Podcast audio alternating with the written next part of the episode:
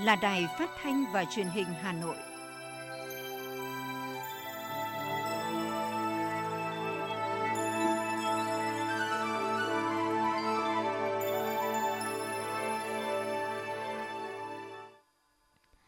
Kính chào quý vị và các bạn. Bây giờ là chương trình thời sự của Đài Phát thanh Truyền hình Hà Nội đang được phát trực tiếp trên sóng FM tần số 90 MHz. Trưa nay thứ sáu ngày 14 tháng 1 năm 2022, chương trình có những nội dung chính sau đây.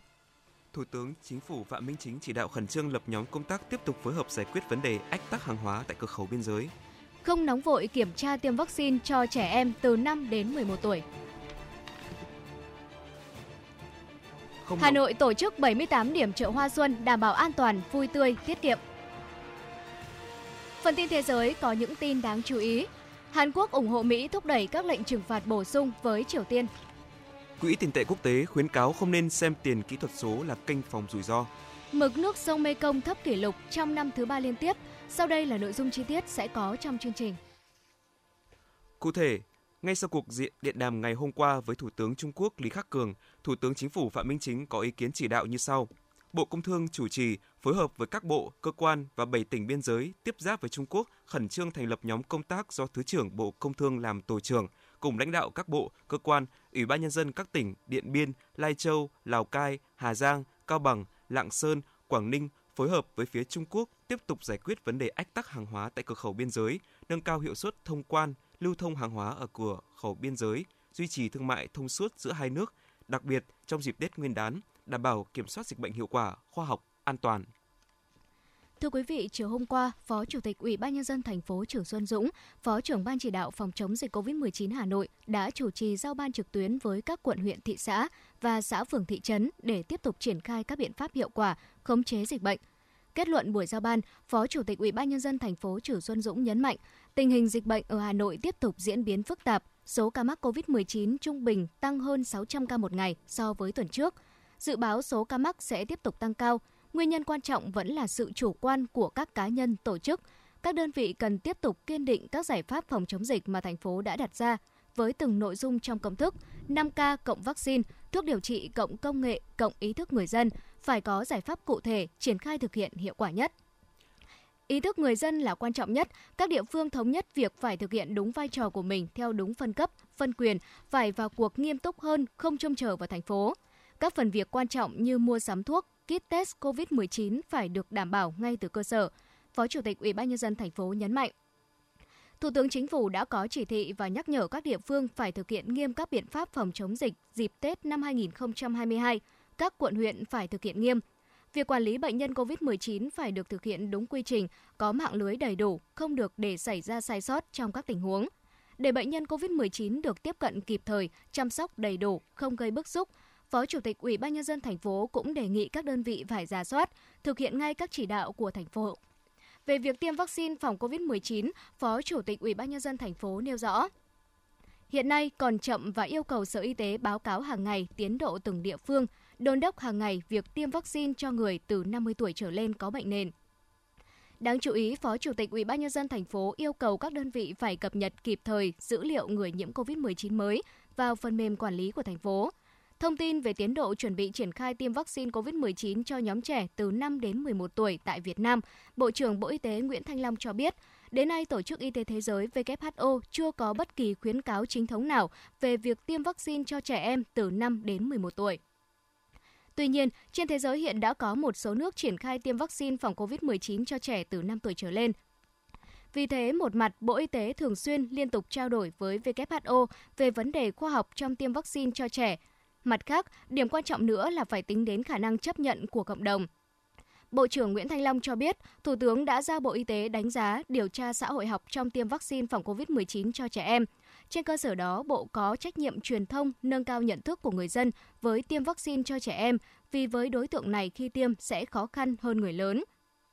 Bên cạnh đó, phải đảm bảo nguồn vaccine tiêm cho trẻ em. Hiện Bộ Y tế đã làm việc với các hãng sản xuất, cung ứng và hướng đến là vaccine Pfizer liều tiêm cho trẻ em. Người đứng đầu ngành y tế nhấn mạnh, tiêm vaccine COVID-19 cho trẻ từ 5 đến 11 tuổi là vấn đề hết sức quan trọng nên không thể nóng vội mà phải đi từng bước chắc chắn, đảm bảo an toàn tối đa cho trẻ. Thưa quý vị và các bạn, sáng nay, quận Bắc Từ Liêm tổ chức gặp mặt chúc Tết chức sắc chức việc các tôn giáo trên địa bàn nhân dịp Tết Nguyên đán nhâm dần năm 2022. Thông tin về những kết quả đạt được năm 2021 trong phát triển kinh tế xã hội và phòng chống dịch COVID-19, Bí thư quận ủy Vũ Hà ghi nhận, đánh giá cao những đóng góp của các chức sắc, chức việc, các tôn giáo trong vận động các tín đồ, Phật tử và đồng bào đạo thực hiện tốt các chủ trương của Đảng chính sách, pháp luật của nhà nước, sống tốt đời đẹp đạo, đoàn kết xây dựng đời sống văn hóa, thực hiện nghiêm các biện pháp phòng chống dịch, đẩy mạnh các hoạt động xã hội từ thiện. Trong niềm vui mừng trước sự ổn định, phát triển của quận và thành phố, đại diện các tôn giáo gửi lời cảm ơn sâu sắc đến chính quyền các cấp, tạo điều kiện cho hoạt động của các tôn giáo. Đồng thời khẳng định các tôn giáo luôn đoàn kết, hòa hợp, chung tay xây dựng phát triển quận Bắc Từ Liêm. Nhân dịp này, lãnh đạo quận ủy, ủy ban nhân dân, ủy ban mặt trận tổ quốc quận tặng quà, chúc các vị chức sắc, chức việc các tôn giáo cùng đồng bào có đạo đón xuân mới nhâm dần năm 2022 trong an lành, hạnh phúc. Thưa quý vị, báo cáo của ngành nội vụ và tổ chức xây dựng đảng mới đây cho biết, lần đầu tiên cả nước đã hoàn thành vượt mục tiêu tinh giản biên chế 10% mà Bộ Chính trị đề ra tại nghị quyết số 39 ngày 7 tháng 4 năm 2015. Tính đến hết năm 2021, biên chế công chức giảm 10,1%, biên chế sự nghiệp giảm 11,67%, cán bộ công chức cấp xã giảm 8,94%, số người hoạt động không chuyên trách ở cấp xã, ở thôn, tổ dân phố giảm 49,25% so với năm 2015. Cả hệ thống chính trị hiện có hơn 2,8 triệu biên chế, giảm hơn 762.800 biên chế, tương đương với 20,9% so với thời điểm ngày 30 tháng 4 năm 2015. Tại Hà Nội, với sự vào cuộc quyết liệt của các ngành chức năng, Đến nay, Hà Nội đã sắp xếp giảm 280 trên 2.780 đơn vị sự nghiệp công lập so với năm 2015, giảm 280 cấp trưởng, 560 cấp phó, giảm 840 người làm việc tại các vị trí việc làm dùng chung và vị trí việc làm chuyên môn cần tinh gọn. Nhiều trụ sở sắp xếp được thu hồi và có phương án sử dụng hiệu quả hơn. Nhiều cách làm hay được trung tâm ghi nhận và cụ thể hóa tại nghị quyết số 19 như sắp nhập 3 đơn vị trung tâm văn hóa, trung tâm thể thao, đài truyền thanh cấp huyện, sắp nhập hai đơn vị trung tâm y tế và trung tâm dân số kế hoạch hóa gia đình cấp huyện, sáp nhập hai đơn vị ban bồi thường giải phóng mặt bằng và trung tâm phát triển quỹ đất cấp huyện và giao ủy ban nhân dân cấp huyện quản lý. Thưa quý vị và các bạn, Hội đồng giáo sư nhà nước vừa công bố danh sách ứng viên được Hội đồng giáo sư cơ sở đề nghị xét công nhận đạt tiêu chuẩn chức danh giáo sư phó giáo sư năm 2021. 26 trên 28 hội đồng giáo sư ngành năm 2021 có 451 ứng viên, bao gồm 66 ứng viên giáo sư và 385 ứng viên phó giáo sư. Hội đồng giáo sư ngành khoa học quân sự và Hội đồng giáo sư ngành khoa học an ninh không công bố danh sách ứng viên.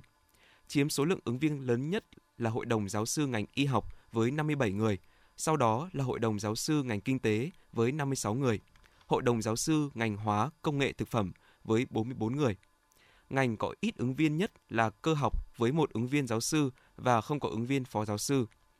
Nhiều ngành không có ứng viên nào được xét công nhận đạt chuẩn giáo sư mà chỉ có phó giáo sư như luyện kim, giáo dục học, tâm lý học, ngôn ngữ học, sử học, khảo cổ học, dân tộc học. Ứng viên giáo sư trẻ nhất lọt vào danh sách đề nghị xét công nhận giáo sư năm nay là ông Trần Xuân Bách, sinh năm 1984, hiện đang công tác tại Viện Đào tạo Y học Dự phòng và Y tế Công cộng, Trường Đại học Y Hà Nội.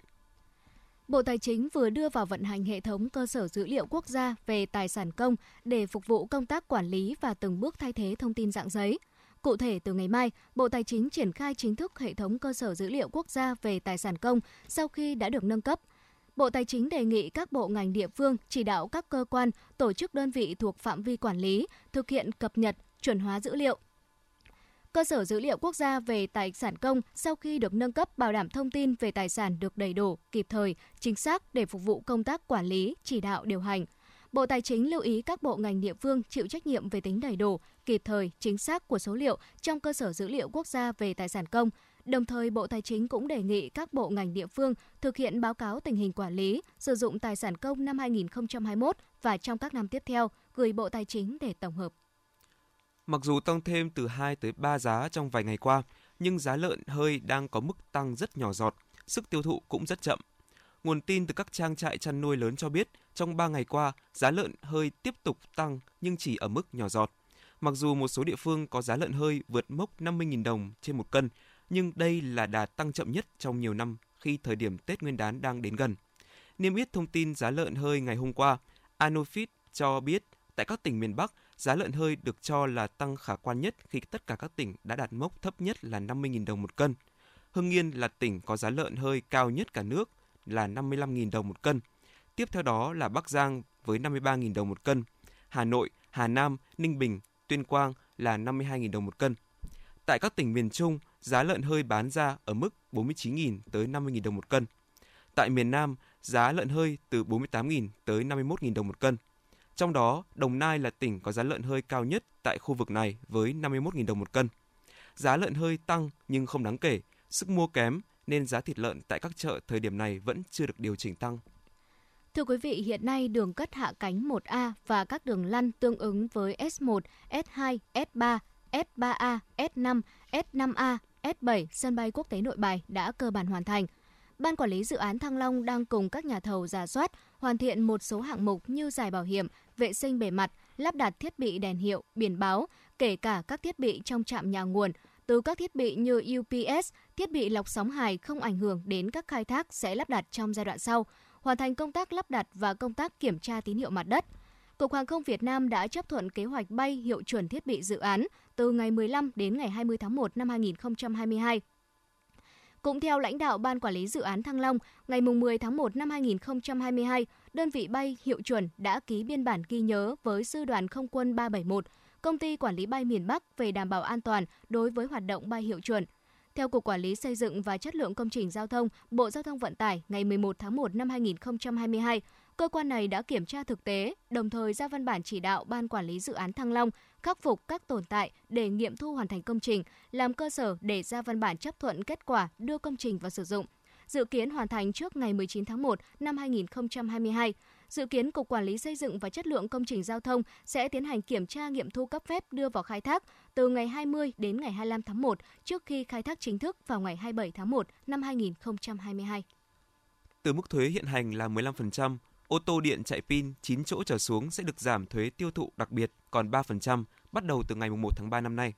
Như vậy, sau khi được Quốc hội đại biểu quyết thông qua, thuế suất thuế tiêu thụ đặc biệt với ô tô điện chạy pin sẽ giảm từ 3 tới 12 điểm phần trăm so với mức hiện hành trong 5 năm đầu sau khi luật sửa đổi có hiệu lực từ mùng 1 tháng 3 năm 2022 đến 28 tháng 2 năm 2027. Từ ngày mùng 1 tháng 3 năm 2027, thuế suất tiêu thụ đặc biệt với các loại xe khác trở lại áp như hiện hành, tức từ 5 tới 15%, áp dụng tùy từng loại xe điện. Thưa quý vị, sáng nay công ty vàng bạc đá quý Sài Gòn SJC niêm yết giá vàng mua vào là 61,5 triệu đồng một lượng, giá bán ra là 61,70 triệu đồng một lượng, giữ nguyên giá ở cả hai chiều mua vào và bán ra so với chốt phiên giao dịch liền trước. chênh lệch giá mua bán vàng SJC đang là 650.000 đồng một lượng. Cùng thời điểm, tập đoàn Doji niêm yết giá vàng mua vào bán ra ở mức 60,95 và 61,55 triệu đồng một lượng. So với cuối ngày hôm qua, giá vàng tại đây cũng giữ nguyên giá ở cả hai chiều mua vào và bán ra. Tranh lệch giá mua bán vàng tại Doji là 600.000 đồng một lượng. Giá vàng thế giới tiếp tục tăng lên mốc 1.824 đô la Mỹ trên một ounce, tương đương với 50,21 triệu đồng một lượng, thấp hơn 11,49 triệu đồng một lượng so với giá vàng SJC bán ra vào sáng ngày hôm nay. Bộ Giáo dục và Đào tạo đã ban hành thông tư quy định về cơ sở dữ liệu giáo dục và đào tạo với mục đích nâng cao hiệu quả quản lý, thúc đẩy chuyển đổi số trong quản trị, quản lý giáo dục và đào tạo. Thông tư có hiệu lực từ ngày 14 tháng 2 năm 2022, thay thế thông tư số 26 quy định về quản lý, vận hành và sử dụng hệ thống cơ sở dữ liệu ngành về giáo dục mầm non, giáo dục phổ thông và giáo dục thường xuyên. So với thông tư số 26, thông tư mới có một số điểm mới – trong đó, đáng chú ý là danh mục cơ sở dữ liệu đầy đủ, hoàn thiện và mang tính hệ thống hơn so với bốn mảng cơ bản, tương ứng với bốn cấp học, ngành học, đó là giáo dục mầm non, giáo dục phổ thông, giáo dục thường xuyên và giáo dục đại học. Sau thời gian dài học online, nhiều trường đại học đã lên kế hoạch cho sinh viên đi học lại sau Tết Nguyên đán. Trong khi đó, nhiều trường vẫn cửa đóng then cài, chưa biết khi nào sinh viên mới có thể đến học trực tiếp. Theo thông báo của trường Đại học Thương mại, đến thời điểm hiện tại, tình hình dịch bệnh tại Hà Nội và một số tỉnh thành tiếp tục có những diễn biến phức tạp khó lường. Việc kiểm soát được dịch bệnh tại các địa phương không thể thực hiện được trong thời gian ngắn. Để đảm bảo an toàn sức khỏe cho viên chức, người học, Ban giám hiệu Trường Đại học Thương mại quyết định tổ chức giảng dạy, học tập kỳ 2 theo phương thức trực tuyến cho đến khi có thông báo mới. Trường Đại học Quốc gia Hà Nội vẫn duy trì học theo phương thức trực tuyến cho đến khi có thông báo mới. Tương tự, các trường đại học Hà Nội, Học viện Ngân hàng, sinh viên bước sang kỳ 2 vẫn học hình thức trực tuyến cho đến khi có thông báo mới. Ngày hôm qua, bà Phạm Thanh Bình, Chủ tịch Công đoàn Y tế Việt Nam, Tổng Liên đoàn Lao động Việt Nam cho biết, đơn vị đã có công văn gửi đến Công đoàn Y Dược học Cổ truyền Việt Nam về việc chăm lo, đại diện, bảo vệ đoàn viên trong dịp Tết Nguyên đán. Văn bản nêu, trước những thông tin về khó khăn, vướng mắc về đời sống vật chất, tinh thần của cán bộ, viên chức, đoàn viên đang làm việc tại Bệnh viện Tuệ Tĩnh, nhất là dịp Tết Nguyên đán nhâm dần. Ban Thường vụ Công đoàn Y tế Việt Nam đề nghị Ban chấp hành Công đoàn học viên tập trung thực hiện các nhiệm vụ chăm lo và đại diện cho đoàn viên người lao động. Cụ thể, Công đoàn Y tế Việt Nam đề nghị công đoàn học viên tiếp tục đề xuất và phối hợp với ban giám đốc học viện, lãnh đạo bệnh viện tìm kiếm các giải pháp phù hợp trước mắt và lâu dài để giải quyết vấn đề tiền lương, thu nhập của người lao động. Đặc biệt, giải quyết tiền lương tháng 12 năm 2021, tháng 1 năm 2022 và các chăm lo Tết truyền thống cho người lao động. Đề nghị công đoàn học viện tự cân đối nguồn tài chính chi thu, chi trong năm và sử dụng tối đa nguồn tích lũy của đơn vị để xây dựng dự toán và các nguồn huy động khác thông qua ban thường vụ để chăm lo Tết cho đoàn viên, người lao động và báo cáo công đoàn cấp trên.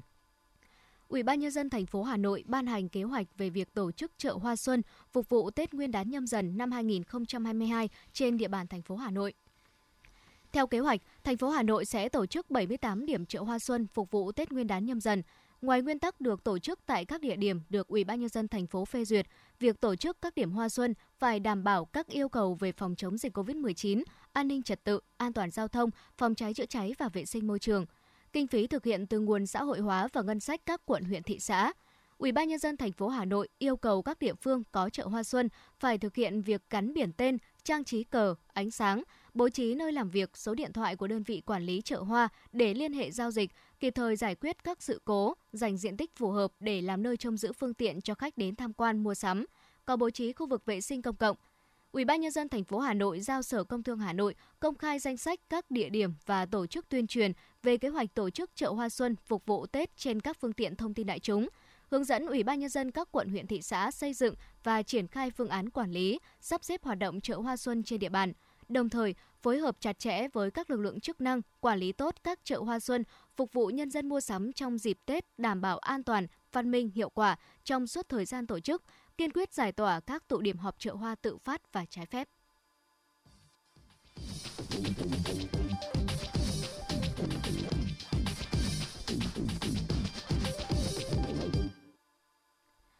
Thưa quý vị và các bạn, những năm qua, các thành viên Hợp tác xã Nông nghiệp hữu cơ Đồng Phú, huyện Trương Mỹ luôn đoàn kết, đồng lòng cùng nhau phát triển kinh tế hợp tác với nhiều hình thức đa dạng, làm giàu, nâng cao thu nhập, góp phần xóa đói giảm nghèo cho thành viên. Đặc biệt, Hợp tác xã Đồng Phú đã tiên phong đi đầu trong sản xuất lúa hữu cơ, áp dụng công nghệ 4.0 vào sản xuất, đã đem lại hiệu quả kinh tế cao, đồng thời góp phần giảm thiểu tác động tiêu cực đến môi trường, bảo vệ sức khỏe con người.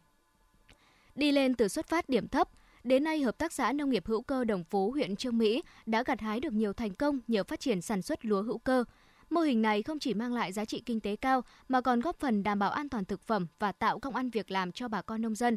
Đến nay, gạo hữu cơ Đồng Phú đã được Ủy ban nhân dân thành phố Hà Nội cấp chứng nhận là sản phẩm ô cốp 4 sao. Để quản lý minh bạch chất lượng sản phẩm, năm 2021, hợp tác xã đã áp dụng công nghệ 4.0 vào sản xuất, tạo ra sản phẩm có sức cạnh tranh cao trên thị trường.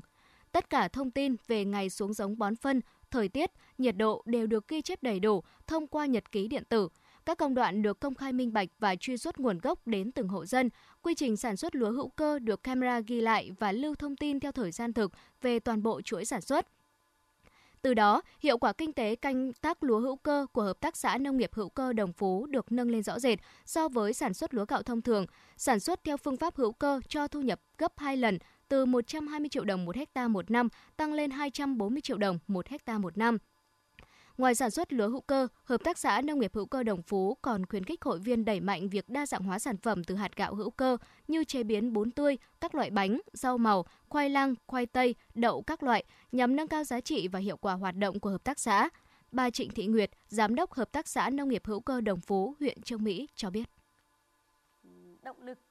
để tôi có thể tham gia và duy trì được à, ờ, cùng với đồng hành cùng với bà con từ năm 2012 là tôi có hai động lực. Thứ nhất là khi tham gia thì chính bản thân tôi và gia đình tôi đã ừ, được trực tiếp hưởng cái sản phẩm sạch này ạ. À, điều thứ hai nữa là à, tôi cũng muốn à, góp phần à, cùng với bà con để xây dựng một môi trường sinh thái tốt. Và à, khi môi trường sinh thái tốt thì cũng mang lại cái sức khỏe cho con người tốt.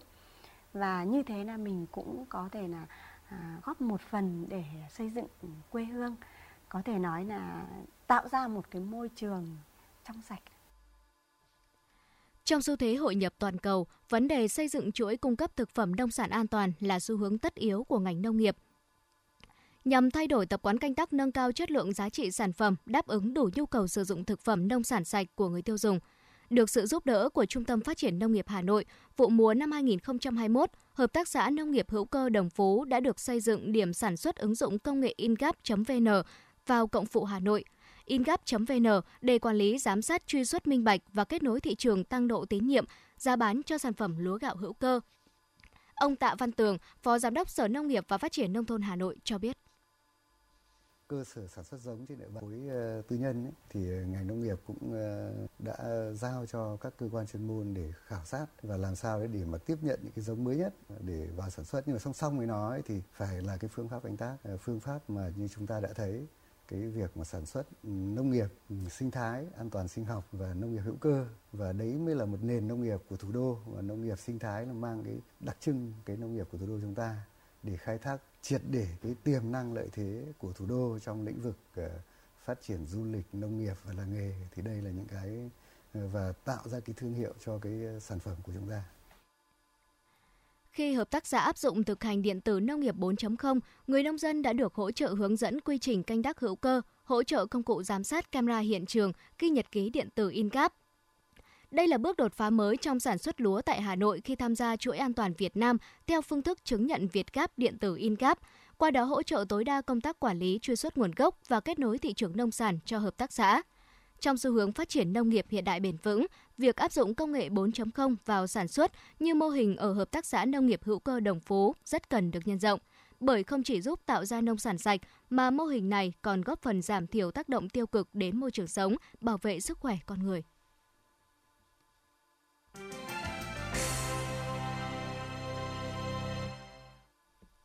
Xin chuyển sang phần tin thế giới. Hàn Quốc ngày hôm qua đánh giá việc Mỹ thúc đẩy các lệnh trừng phạt bổ sung của Liên Hợp Quốc đối với Triều Tiên dường như nhằm tạo ra phản ứng thống nhất từ cộng đồng quốc tế trước những hành động gần đây của Bình Nhưỡng. Nhận định trên của Seoul được đưa ra liên quan thông điệp công khai của đại sứ Mỹ tại Liên Hợp Quốc Linda Thomas Greenfield, được đưa ra vài giờ sau khi chính quyền của Tổng thống Joe Biden thông báo về các lệnh trừng phạt của Mỹ đối với 6 quan chức Triều Tiên có liên quan tới chương trình phát triển tên lửa của Bình Nhưỡng. Sau hơn một tuần hỗn loạn, trật tự hiến pháp đã được khôi phục trên toàn bộ đất nước Kazakhstan. Quân đội nước này được triển khai theo yêu cầu của Tổng thống Yomat Tokayev hôm qua bắt đầu rời đi, trong khi lệnh tình trạng khẩn cấp cũng được dỡ bỏ tại ba khu vực điểm nóng. Phát biểu trước các quan chức chính phủ cấp cao và thành viên quốc hội, Tổng thống Tokayev tuyên bố lực lượng gìn giữ hòa bình của Tổ chức Hiệp ước An ninh Tập thể do Nga dẫn đầu tại Kazakhstan đã hoàn thành xuất sắc nhiệm vụ. Các chuyên gia dự báo số ca nhiễm mới ở các thành phố lớn của Ấn Độ như thủ đô New Delhi và Mumbai có thể đạt đỉnh vào tuần tới. Ngày hôm qua, Ấn Độ đã ghi nhận 274.417 ca nhiễm mới, mức theo ngày cao nhất kể từ tháng 5 năm 2020. Nếu so với cách đây một tháng, con số này cao gấp 30 lần. Tổng số ca mắc COVID-19 tại Ấn Độ hiện là hơn 36,32 triệu ca, đứng thứ hai thế giới chỉ sau Mỹ. Các quan chức Quỹ Nhi đồng Liên Hợp Quốc UNICEF cho biết các nước nghèo trong tháng trước đã từ chối hơn 100 triệu liều vaccine ngừa COVID-19 của chương trình hỗ trợ vaccine toàn cầu COVAX, chủ yếu do hạn sử dụng còn quá ngắn. Bên cạnh đó, những nước nghèo cũng buộc phải trì hoãn nhận bàn giao vaccine vì không có đủ cơ sở lưu trữ, trong đó việc thiếu tủ lạnh bảo quản vaccine. Thủ tướng Anh Boris Johnson đã hủy chuyến đi đến khu vực phía Bắc England vào ngày hôm qua sau khi một người thân của ông dương tính với COVID-19. Quyết định này được đưa ra một ngày sau khi ông lên tiếng xin lỗi vì đã tham gia một bữa tiệc trong thời gian Anh áp dụng lệnh phong tỏa nhằm ngăn chặn sự lây lan của đại dịch. Mặc dù vậy, các đảng đối lập và thậm chí một số thành viên đảng bảo thủ đang yêu cầu ông Johnson từ chức Thưa quý vị, hôm qua, hàng trăm cảnh sát đã đột kích nhiều địa điểm tại Đức nhằm điều tra các đường dây làm và sử dụng chứng nhận tiêm chủng giả. Người phát ngôn cảnh sát cho biết, các nhà điều tra đã thu giữ nhiều chứng nhận tiêm chủng, điện thoại thông minh và các tài liệu phục vụ điều tra. Cuộc truy quét liên quan tới khoảng 100 người, trong khi lực lượng chức năng cũng lấy mẫu xét nghiệm của các đối tượng liên quan nhằm làm rõ tình trạng tiêm chủng của những người này. Theo số liệu của Ngân hàng Trung ương Hàn Quốc công bố ngày hôm qua, giá hàng hóa xuất nhập khẩu của nước này trong năm 2021 ghi nhận mức tăng trưởng cao nhất trong 13 năm. Cụ thể, chỉ số giá nhập khẩu của Hàn Quốc trong năm 2021 tăng 17,6% so với năm 2020, mức tăng nhanh nhất kể từ năm 2008. Trong khi đó, chỉ số giá xuất khẩu năm 2021 tăng 14,3%, cũng là mức tăng cao nhất trong 13 năm. Hiệp hội Thiết bị và Vật liệu chip bán dẫn quốc tế dự báo trong năm nay, Hàn Quốc sẽ trở thành nhà đầu tư lớn nhất thế giới vào thiết bị sản xuất chip bán dẫn. Tiếp theo là Đài Loan Trung Quốc và Trung Quốc. Trong báo cáo quý mang tên Dự báo sản xuất chip bán dẫn thế giới, SEMI dự báo trong năm nay, chi tiêu trên toàn cầu cho thiết bị sản xuất chip bán dẫn sẽ tăng 10% so với năm ngoái, lên tới mức 8, 98 tỷ đô la Mỹ, cao nhất từ trước đến nay, đánh dấu năm tăng thứ ba liên tiếp. Trong báo cáo mới đây, Quỹ tiền tệ quốc tế khuyến cáo không nên xem tiền kỹ thuật số là một kênh phòng ngừa rủi ro biến động thị trường vì đồng tiền này hiện diễn biến theo thị trường chứng khoán, làm tăng nguy cơ lây lan ra khắp các thị trường tài chính. Các chuyên gia kinh tế của cho biết trước đại dịch, các đồng tiền kỹ thuật số, trong đó có đồng Bitcoin và đồng Ethereum, hầu như không có tương quan với thị trường chứng khoán, nhưng thanh khoản cao do các biện pháp ứng phó của các ngân hàng trung ương với đại dịch và mức độ chấp nhận rủi ro của giới đầu tư gia tăng khiến các đồng tiền kỹ thuật số và giá cổ phiếu cũng tăng. Ban thư ký Ủy hội sông Mê Công tiếp tục kêu gọi 6 nước dọc sông Mê Công khẩn trương giải quyết vấn đề dòng chảy thấp trong khu vực, sự thay đổi bất thường của mực nước và tình trạng hạn hán trong bối cảnh khu vực hạ lưu sông Mê Công tiếp tục có dòng chảy thấp kỷ lục năm thứ ba liên tiếp. Báo cáo mới có tên Dòng chảy thấp và tình trạng hạn hán của sông Mê Công giai đoạn 2019-2023 do Ban thư ký ủng hộ sông Mê công công bố ngày 13 tháng 1 cho thấy trong 3 năm qua, các dòng chảy chính của sông Mê Công đã giảm xuống mức thấp nhất trong hơn 60 năm. Trong đó, năm 2020 là năm khô hạn nhất của lưu vực hạ lưu sông Mekong khi lượng mưa dưới mức bình thường hàng tháng trừ tháng 10.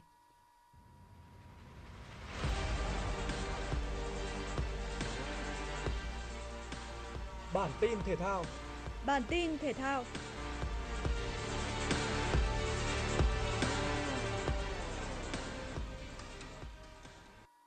Hôm qua đội tuyển Việt Nam đã hội quân trở lại để tập luyện chuẩn bị cho các trận đấu tiếp theo của vòng loại thứ ba World Cup 2022 khu vực châu Á.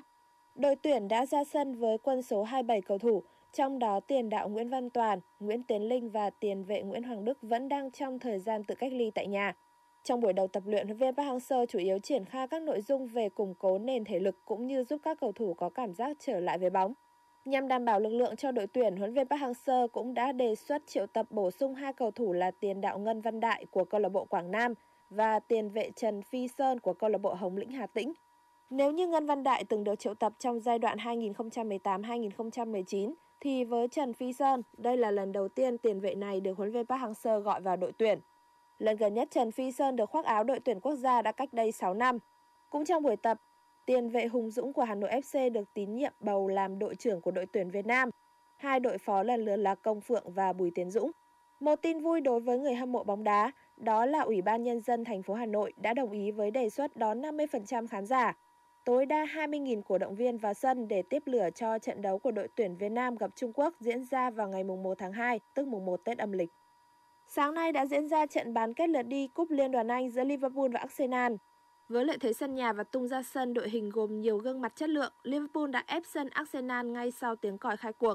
Thậm chí lợi thế còn trở nên lớn hơn cho Liverpool khi mà họ đã được chơi hơn người ngay từ phút thứ 24 ở tình huống Granit Xhaka nhận thẻ đỏ trực tiếp sau pha phạm lỗi với Diogo Jota. Nhưng trong một ngày mà hàng phòng ngự Arsenal chơi cực kỳ tập trung, họ đã giữ vững mảnh lưới của mình trong suốt thời gian còn lại của trận đấu. 90 phút trên sân Anfield kết thúc với tỷ số hòa không đều. Trận bán kết lượt về giữa hai đội sẽ diễn ra tại sân Emirates sau đây một tuần. Cũng trong sáng nay, Atletico Madrid và Athletic Bilbao so tài trong trận bán kết siêu cúp Tây Ban Nha. Với quyết tâm giành chiến thắng, Atletico Madrid đã ra sân với đội hình rất mạnh và gây sức ép ngay sau tiếng còi khai cuộc. Những cơ hội ăn bàn liên tục đến với Atletico Madrid, nhưng phải sang tới hiệp 2, những nỗ lực của thầy trò Ven Simone mới được đền đáp bằng pha phản lưới nhà của thủ thành Simon ở phút 62. Ở khoảng thời gian sau đó, Athletic Bilbao đã vùng lên mạnh mẽ và họ tận dụng rất tốt các tình huống bóng chết. Đội bóng này đã ghi liền hai bàn thắng ở các phút 77 và 81 sau các tình huống đá phạt góc. Kết quả chung cuộc Atletico Madrid thất bại 1-2 trước Athletic Bilbao. Qua đó nhìn đối thủ vào chơi trận chung kết siêu cúp Tây Ban Nha gặp Real Madrid. Dự báo thời tiết khu vực Hà Nội chiều và tối ngày 14 tháng 1 năm 2022, khu vực trung tâm thành phố Hà Nội không mưa, sáng sớm có sương mù, nhiệt độ từ 18 đến 20 độ C.